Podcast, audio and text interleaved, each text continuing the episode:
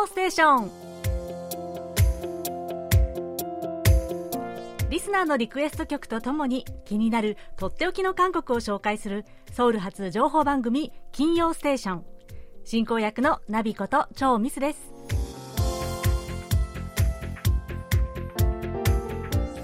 リスナーの皆さん、あにわせよ。明けましておめでとうございます。2022年最初の金曜ステーション幕を開けました。改めてご挨拶申し上げます。はい。これまで毎週土曜日放送だった土曜ステーションからですね、放送日が金曜日に変わり、番組名も改めまして金曜ステーションとなりました。はい。まあね、これまであの金曜日に限界灘に立つ虹、えー、金虹ですね、金曜日の、えー、放送はですね、こちらを聞いていた方で、もしかして今日の放送をですね知らずに聞いてびっくりなさった方も いらっしゃるかもしれませんが、はい、えー、武田博光さんとイ・ジンヒョンさんの金虹はですね木曜日に放送されているんですね。ご安心ください。はい。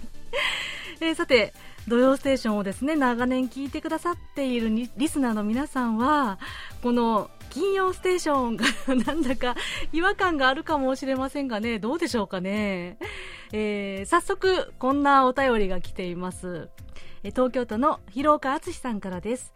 ナビちゃん明けましておめでとうございます。はい明けましておめでとうございます。え金曜ステーションというタイトルコールはお家で何度も練習しましたか？最初の収録でいきなり噛まないように気をつけてくださいね。ということなんですけど、えー、もちろんですとも、家で何度も練習しましたよ。最初はね、なんか金曜ロードショーみたいだなとか余計なことを考えてしまったわけでですね、むしろ噛みそうになっちゃったんですけど、はい。でもまあ何度も言ってるうちにですね、なんか結構馴染んできました。私的には。ね。なので皆さんもぜひこの金曜ステーション。こちらをですね慣れていただいて、えー、そしてこれからも応援よろしくお願いします。えー、ということで、えー、では広岡敦さんからのリクエストで IU の「ライラック」こちらの曲をお送りしながら今週の金曜ステーションスタートです。最後までお楽しみください。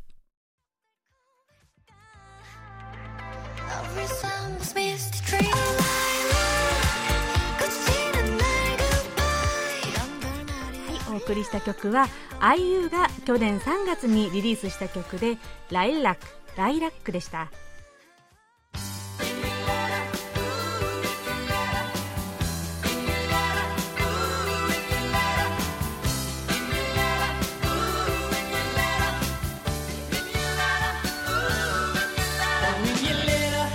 それではリスナーの皆さんから届いたお便りご紹介します。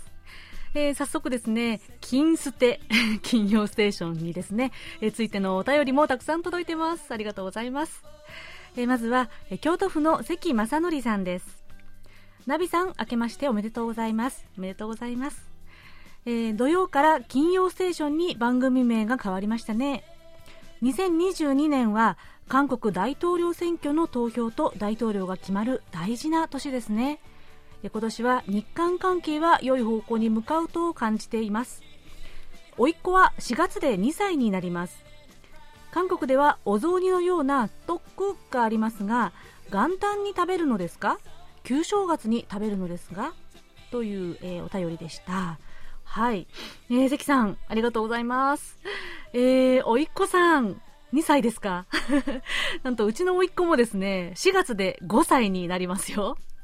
はい、えー、というわけでね、本当に大事な行事が目白押しというか、あの大統領選をはじめですね、いろいろある2020年2年ですけれども、はい、えー、特区、これを元旦に食べるのか、旧正月に食べるのかということですが、うん、そうですね。やっぱり基本的には韓国では正月らしい正月というかね、お食事もちゃんと整えてというのは、やっぱり旧正月のソルライなんですよね。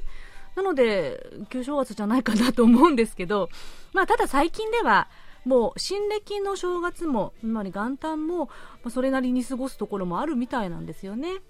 で、ちなみにうちは1月1日に特訓を作って食べました。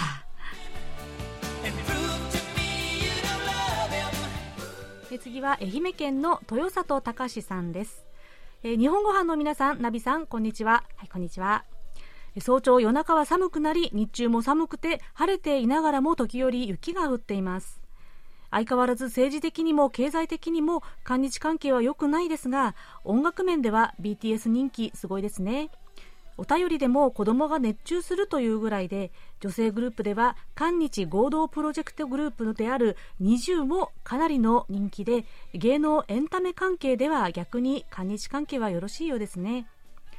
番組改編がなされるということで土曜ステーションから金曜ステーションに変わるのは本当なんですね。ということは古い言い方だけどサタデーナイトフィーバーから花金になるのかなと思いました。そうなると好きな FM 局の番組を聞いてリクエストメッセージを出して片方の耳で KBS ラジオを聞いてパソコンでメール打ちをして受信報告書を作成とせわしくなりそうです。というお便りですはい、えー、もう一つご紹介します、えー、藤沢健一さんなべさん明けましておめでとうございます、はい、おめでとうございます、えー、そして昨年のリスナー満足度調査でな、なんと、ドステが1位。心からお祝い申し上げます。えドステから金ステにお引越しするんですね。今年も心温まる癒しの放送を楽しみにしています。ところで収録日が木曜日と聞いていますが変更はあるんですか？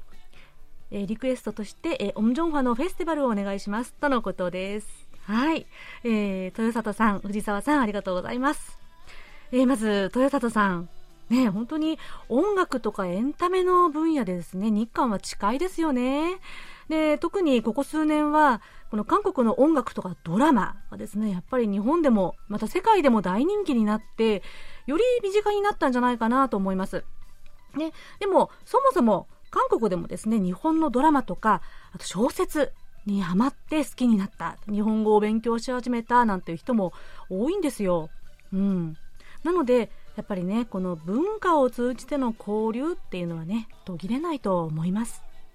はいところで金曜日は FM を聞きながら金捨てを聞いてくださるんですね。いや、お忙しそうですね。でも、ぜひこれからもご愛聴よろしくお願いします。えー、そして藤沢さん。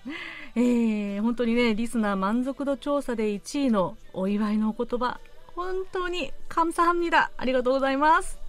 えー、他にもですね、タワリンコさんや谷藤正さん、及川和明さんからもお祝いのメッセージいただきました。やー、身に余る光栄でございます、本当に。はい。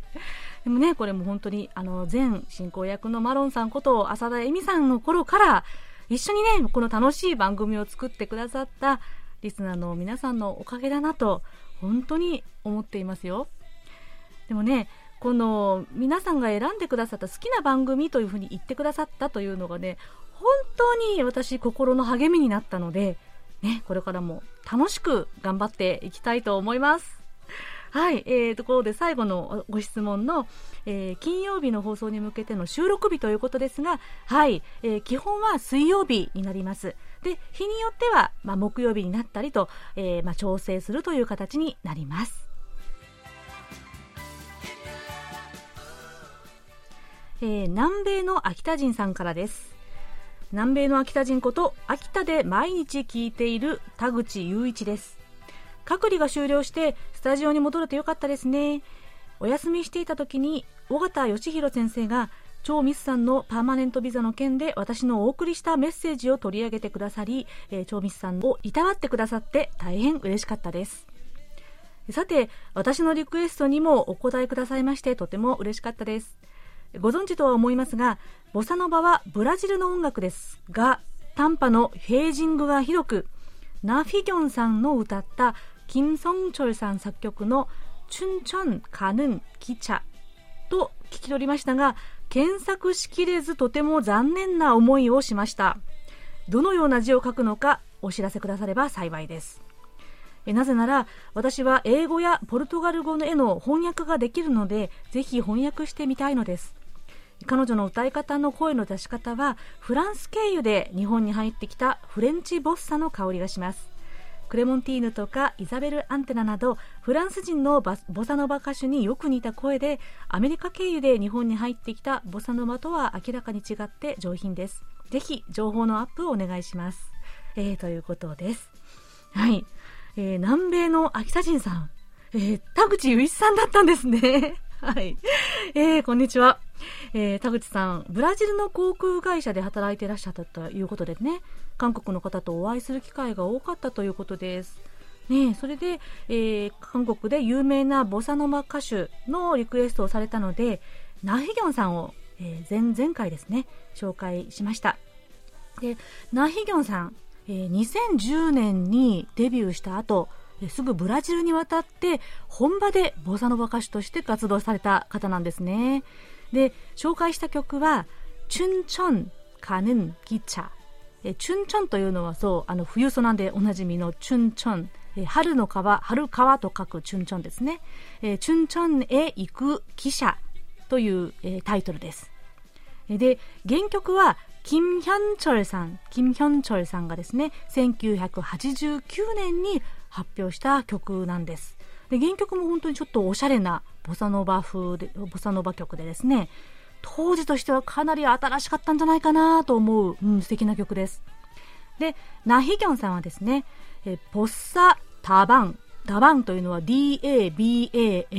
というスペルですけれども、えー、ボッサ・ダバンという名前でアルバムも出していらっしゃいます。で、日本語で検索しても出てきましたので、ぜひ探してみてください。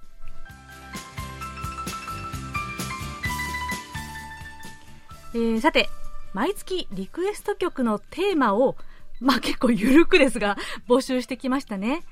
でも、せっかく送ってくださったのに、結構短く期間が短くて、その月の間に全部紹介しきれないなんていうこともありました。なので、えー、今年からは2ヶ月ごとにテーマを変えていきたいと思います。なので早速、この1月と2月にかけて募集するテーマは、えー、ズバリシンプルにワクワクする曲、こちらを募集したいと思います。ね新しい年の始まりですから、何はともあれワクワクして迎えたいではありませんか。ということで、え、これを聞くと胸が弾むような、何か始めたくなるような、そんなワクワクする曲をお待ちしております。リクエストやお便りはメールアドレス japanese.kbs.co.kr または番組ホームページの日本語放送へのメッセージ。こちらをクリックして書き込んでください。お待ちしております。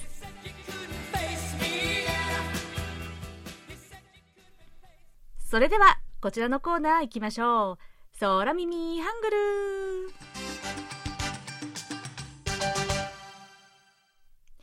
さて新年最初のご投稿は長野県の相馬秀樹さんからです。こちら、お正月にちなんだ空耳ミュージックを送ってくださいました。メッセージです。ナビさん、明けましておめでとうございます。チャンナラさんがお正月の遊びを歌っています。羽子板、マリヤと、えー、かっこ本当は羽根付きという言い方が一般的ですが、えー、そして、マリは特にお正月の遊びではないですね。えー、さらに、以前森そばどう？と誘われましたが、またそばどう？と年越しそばに誘われました。これもちょっと厳しいかな？新年早々すみません。ということなんですけれども。はい。えー、チャンナラさんの、えー、ミスターペックの OST より、ハルジョンイル、一日中という曲からの空耳ミュージックです。はい。では、早速聴いてみましょう。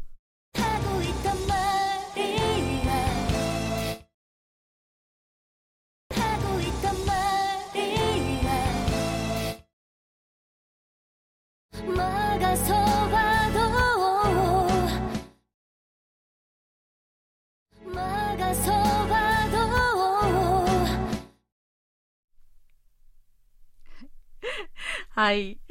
はい、相馬さん。本当にね、新年らしい、えー、空耳ミュージックということで、いやー、これを選んでくださるセンス、いいですね。ありがとうございました。えー、最初の、羽子板マリア、マリ、マリ、あの、点々とこうつくマリですね。はい。いや、羽子板とかって懐かしいですね。昔はうちにもあった気がするんだけどなでも羽根つきって意外とあんまりやったことないなっていう記憶がありますけどね。はい。えー、この部分はですね、羽子板マリア、えー、もっと前の部分とつなげると、サランハゴイッタンマリアというですね、羽子板、ハゴイッタというのは何々しているというニュアンスで、サランハゴイッタ、愛しているという意味です。そして、マリアっていうのは、マリア、え直訳すると、何々って言葉だなんですけれども、ま語尾を強調するニュアンスなんですね。なので、愛してるんだってば、サランハゴイッタンマリアというような意味合いなんです。えー、そしてもう一つ、またそばどう？そば好きですね またそばどう？マガソパード、マガソパード。えー、これは止めてみても、阻止してみても、みたいな意味なんです。で、この部分の歌詞はですね、점점더아파하는나를안감힘쓰며막아서봐도えー、どんどん辛くなる自分を必死で止めてみても、まがそばどうという意味なんです。これが、年越しそば、またそばどうまがそばどう になるとは、いやー考えましたね。はい。では、もう一度聞いてみましょう。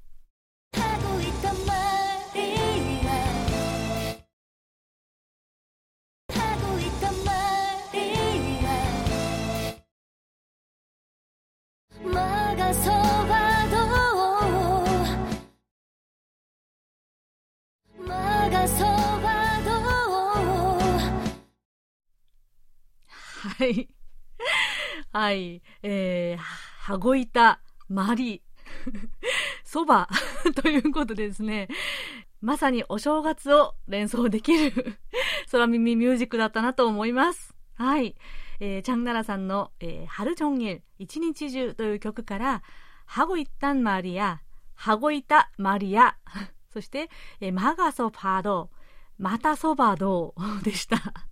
はい、相馬さん。いつもね、可愛らしいチャンナラさんシリーズ、ありがとうございます。えー、ご投稿くださった相馬秀樹さんには、ささやかなプレゼントと私のサイン入りベリカードをお送りします。皆さん、今年も楽しい空耳、お待ちしてます。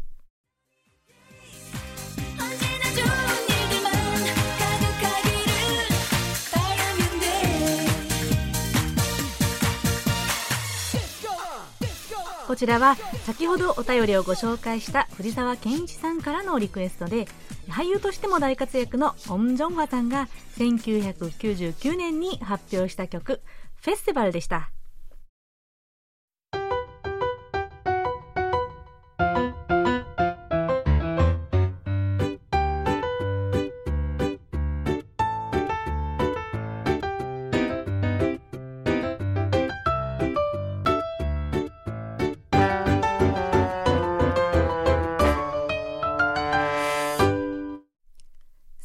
暮らしの音。このコーナーでは韓国の日々の暮らしの中で聞こえてくるさまざまな音や話言葉エピソードなどをお伝えしていきます。さて去年最後のとっておき韓国ノートのコーナーで尾形先生とドラマや映画などですね印象的だった韓国カルチャーについてお話をしました。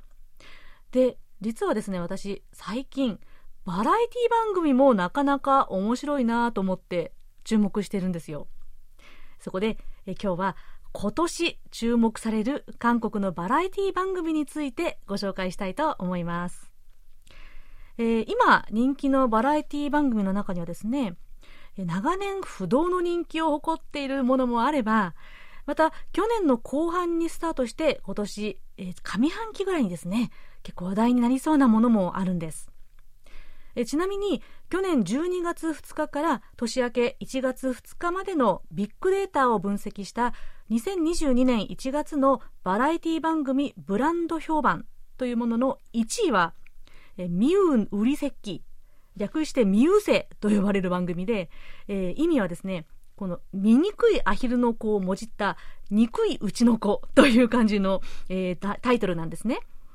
で、番組の内容は、独身の芸能人のお母さんたちがコメンテーターとして登場して、えー、自分の息子である彼らの日常生活を密着録画した映像を見ながら面白おかしくコメントするというものなんです。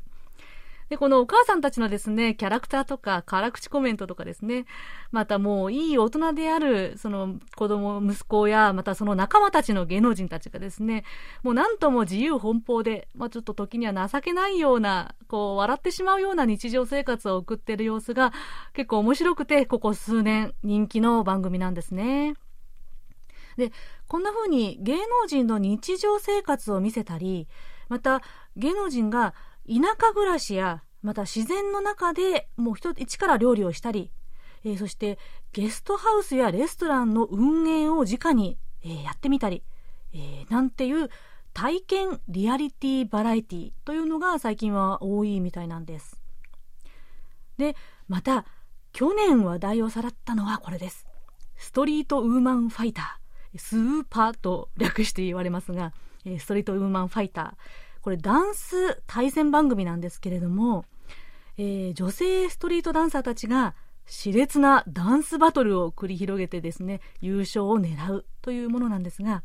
まあ、今までバックダンサーなどであまりスポットを浴びることのなかった女性ダンサーたちのですね、本気のダンスが本当にかっこいいんです。で、彼女たちに憧れてダンスレッスンのブームが巻き起こったぐらい、本当に誰もが認める、えかっこいいヌナ、かっこいいオンニ、まあ、姉さんたちの登場でした。えではさて、え今年私が注目している番組を紹介したいと思います。あくまでも独断ですけどね。はい。えー、シングアゲイン、シングアゲインという番組なんです。でこれ、去年12月からシーズン2が放映されています。で、これはですね、もう一度ステージに立ちたいという無名の歌手たちが出場して、毎週歌の審査が行われて、最終合格者がデビューを果たすという、まあ、王道のえオーディション番組なんですが、いや、これはね、とっても熱いんですよ。で、登場するのは、最低一度は、最低一回は自分の名前で曲を発表したことのある歌手。でも、鳴かず飛ばず触れずに埋もれてしまっている歌手たちなんです。ですが、その実力はですね、本当にプロ並み、いや、プロ以上と言えるほどですね、すごくハイレベルなんですよ。で、ある程度の段階に達するまで、進出するまでは、出場者は自分の名前を伏せて番号で呼ばれるんです。えー、36番さんとかですね、64番さん、こんな風に呼ばれるんですけれども、えー、そのその分、え本当に無名の歌手から結構有名なドラマの、え、OST を歌った人まで平等に、えステージに立って審査を受けるというものなんですね。でとっても印象的だった回があるんですけれども、え、昔超ヒット曲を飛ばしたものの、え、その頃無理をしてしまったために声帯結節という、まあ、病気不詳で、えー、歌をやめてしまったキム・ヒョンソンさんという歌手が出場された回でした。で彼は歌手として復活したいという目的ではなく自分が失敗した歌手悲運の歌手というレッテルを外したいという一心で出場を決めたそうなんです。で実はこのステージでは声帯が治りきっていなくてかなりひび割れた声だったんですね。でもそのまま高音のヘブンという自分のヒット曲を歌い切りました。で、これが審査員も号泣するほどの感動的な舞台でいや、私も見ていてついね、もう涙がポロポロ溢れてしまいました。で、こういった出場者一人一人のですね、歌唱力も本当にそうなんですけれども、こう歌に込められたドラマとか情熱が溢れ出て、本当に舞台に引きつけられる、感動する番組なんですよ。で、前回のシーズン1で優勝したイー・スギュンさん、チョン・ホンギルさん、イ・ムジンさんは、見事、今話題の歌手となってですね、もう新曲もたくさん発表しています。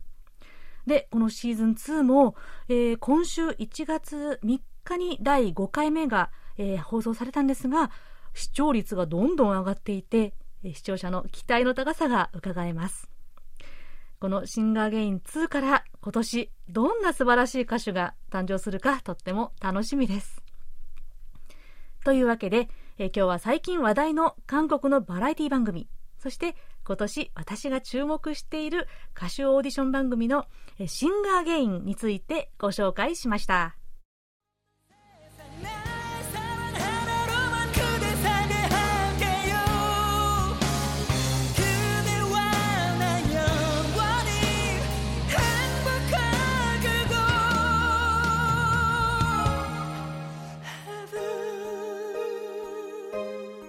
ちらは先ほどご紹介した歌手キム・ヒョンソンさんが2002年に発表した曲で「ヘブン」をお聴きいただきました。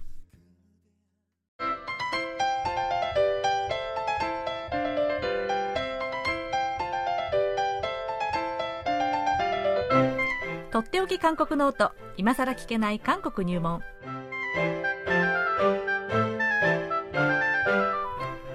ル滞在19年目の韓国社会ウォッチャー本育大学経営学部助教授の尾形義弘さんが韓国社会のどんな疑問にもお答えします。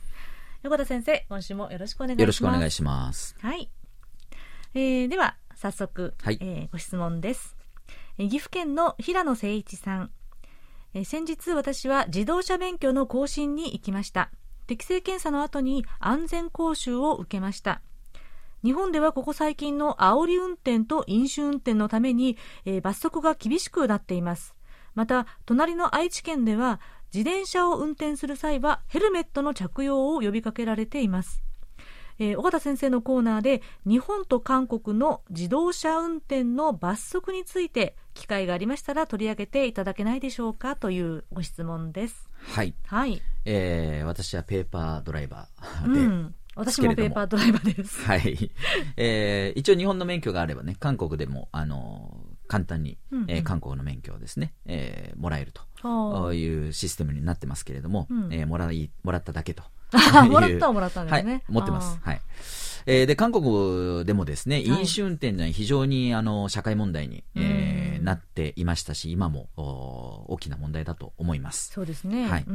えー、飲酒運転による交通事故の発生件数というのを見てみますと、うん、えー、まあ、あの、過去に比べると減少傾向にはあったんですけれども、うんうんえー、一昨年ですね、2020年、うん、えー、再び増加して1万7247件だったと。いう統計があります。年間です。はい、そうですね。あの、まあ、大体こう2 2万件近くで推移しているようなんですけれども、若干こう減ってきたのが2020年、えー、どうやらコロナの中でですね、はい、えー、まあ、どうせ取り締まりしないんじゃないかと。いうような中でこう違反者が増えてるんじゃないかと言われているんですけれども、はい。まあ、もちろんねその理由は、えー、推測に過ぎないわけですが、はい。えーまあ、ただあのやはり韓国社会で私なんかの、まあ、周りといったらあれですけどもよく聞くのが一杯なら大丈夫というね、えー、なんか変な基準を持ってる人が少なくないなと、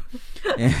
ー、いう気がします。はい、はいで、結構ね、日本に比べて、こう、飲酒による過失に対して、うん、まあ、飲酒だけじゃないんですけれども、こう、うん、えー、なんかね、精神的に問題があったとか、うん、えー、そういうことによって、その、えー、起こしてしまった、うん、えー、過失に対して、まあ、多めに見るというような認識がですね、うん、えー、まあ、いろんなところで見られるのかなという気があするんですね。うん、で、あの、ウィズコロナの中、はい、あ1日にですね、えー、これはあの昨年の数字ですけれども、うん、300人が飲酒運転で摘発されたなんていうニュースもありました。そうなんですか、はい。まあ、ウィズコロナに一時期ね、こう、転換した時ありましたけれども、まあ、その時にですね、うん、えー、まあ、やはりこれも検挙されないということを、まあ、勝手に思ったのか、うん、まあ、あるいは羽目を外したのかわかりませんが、今までのね。はい。まあ、ちょっと鬱憤をね、っていうことなのかわかりませんが、うん、はい。えー、300人もね、飲酒運転、えー、摘発されたというね、えー、いう日もあったということがニュースになったりもしました。はい、まあ、非常に飲酒運転はですね、まあ、やはりこう人のによってですね認識が甘かったりと、これみんながそうだというわけではないんですけれども、はい、えー、あってですね社会問題になっていると、うん、いうことで、えー、まあ、飲酒運転含めてですね、うん、あの交通法規の厳罰化という動きはですね日本であったように、韓国でも、えー、こそこここで出てきているという状況です。うんうんうん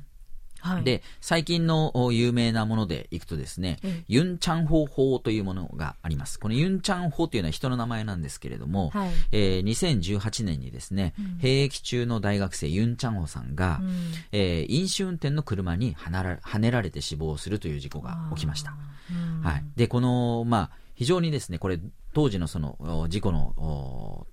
動画がですね、えーまあ、公になったわけですけれども、うん。えーまあ、見るとですね、非常にもう、ありえない運転の仕方をしてですね、もう U ターンするぐらいの感じで車がこう、まあ、ハンドルを切ってですね、歩道に、えー立っていた、このユン・チャンホさんともう一人の、えー若者がいたんですけれども、二人をですね、跳ね飛ばして、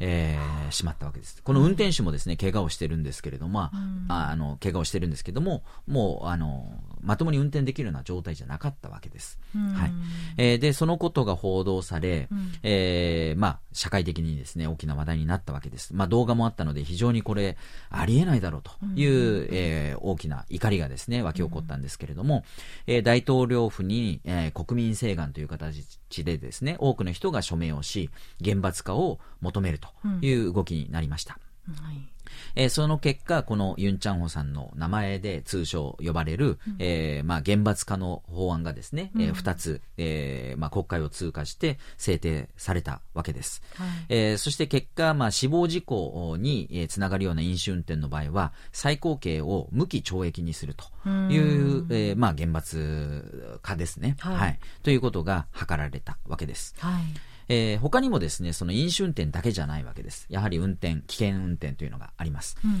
えー民主義法、ね、民主義法という、これもお民主というね、えー金民主君という、えーまあ、9歳のお子供の名前が付けられた法律改正がありました。はい。えー2019年にですね、スクールゾーンで、えーまあ、スクールゾーンですから保護されるべき、えーまあ、小学生のね、金民主君が、えー速度違反の車両、車にひかれて死亡するという事故が起きました。うん。で、これ、あの、まあ、テレビのお番組でですね、このご両親が、えーその、おまあ、自分の子供をね、亡くした、あー辛さを訴えるという、えーそういう、えーまあ、バラエティ番組えーなんですけれども、えーありまして、その両親の訴えが注目されて、やはりこの国民の怒りを買ってですね、うん。国民請願という形で、えー厳罰化を求める、えー動きにつながりました。はいえーそして2020年、えー児童保護区域、えーまあ、つまりスクールゾーンに当たるわけですけれども、えーその域内に取り締まり用のカメラを設置するということが、えー義務化され、うん。えーさらに信号をですね、えーまあ、積極的にそういうところにはあー優先的に設置をすると、うんいうことが定められ、まあ、さらに厳罰化も、お定められた。うんという、えーふうにですね、法改正、厳罰化の動きというのはあー進んでいるんですね。うん。はい。で、それはもう昨年もですね、えー続いてですね、その児童保護区域、えーについては、えー昨年末ですね、中中停車を全面禁止にすると。はい。おまあ、スクールゾーンに車があることで子供の飛び出しとかがわからない、見えづらくなるとかね、えーそういったいろんな弊害当然あるわけですから、うん。えー子供の送り迎えで結構車を使う方も多いので、はい。えー多いんですけれども、スクールゾーンにですね、えー一時停止も許さないと。うんいうようなことがあります。うん日本だとね、車を持つという時に、こう、車庫証明なんかが求められたりしますけども、韓国は路上駐車してる車結構多いですよね。すごく多いですよはいね。まあ、駐車場が実際足りないという現状もあるんですね。うんはいえーそういったことをですね、まあ、あの取り締まっていこうという動きがあります。ただ一方で、その車が、えー置く場所がないという問題もあるようなので、まあ、一筋縄ではいかないんですが、えーまあ、犠牲者を出すね、えーまあ、交通事故減らしていこうという厳罰化の動きというのは日本と同様にあるようです。はい。なのでね、さっき飲酒運転の話もありましたけど、はい。まあ、やっぱり現場、あの、年々その厳しくなっているな、取り締まりもね、厳しくなってるなという感じはありますね。周りの、私は運転をしないんですけれども、周りのこう話から聞くと。なので、よくね、この冗談のように、な何年前までは1杯ぐらい大丈夫って言ってたけども、うんうんもう今となってはその1杯もダメっていうね、そうですね。調子が変わったよなんていうふうに言いますよね。はい、先ほど私がね、言った感覚っていうのも、うん年々変わってるなっていうのを感じますね。そうですね。はい。あの、うん。皆さんの認識っていうのがね、うん。えーだいぶ変わって、最近はもうお酒をね、無理に進めるという文化もだいぶなくなってきてるので、うん。あの、もうそういう形でね、無理に飲んだりとか、と当然車を持ってきてるといえば進めないとかね、うん。えーそういうのが、えー常識になりつつあるという気はします。一杯でも飲んじゃったら代理運転を代理運転っていうね、えーそういうサービスありますよね。うんはいはい。そういうふうに、まあ、交通規制もあの日本日本と同様に変わってきてるということですね。はい。はいえーということで今日は、えー韓国の交通規制に関する、えーお話ご質問に答えていただきました。ありがとうございます。はい。はい、では、えー来週はいかがでしょうか？はい。えー引き続き、今更聞けない韓国入門ということで、はいえーまあ、韓国を象徴するビビンバについてですね、ちょっとお話をしたいと思います。お面白そうですね。はい。はい、楽しみにしております。とっておき韓国ノート、今更聞けない韓国入門宛てに皆さんどうぞお気軽にご質問をお寄せください。ご質問が採用された方には、尾形先生のサイン入りベリカードとささやかな記念品をお送りします。今週は岐阜県の平野誠一さんにお送りします。さて、今週は新年最初の放送ということで、今年のカレンダーとして2022年の主な予定や記念日をまとめてご紹介します。えーまずは政治面ですね。えー一番こう注目される大イベントがありますね。第20代大統領選挙。こちらが3月9日にあります。えそして、え大統領の任期開始は5月10日です。えそしてまた、第8回全国同時地方選挙があります。え6月1日が、え選挙日、そして任期開始は7月1日です。えまた、大きなスポーツ大会、スポーツ競技もありますね。えまずは2月4日からの北京冬季五輪、そして3月4日からのえ冬季パラリンピックです。えまた、9月10日からは、え同じく中国の広州、え杭州でアジア競技大会が始まります。また、10月9日からはアジアパラ競技大会が始まります。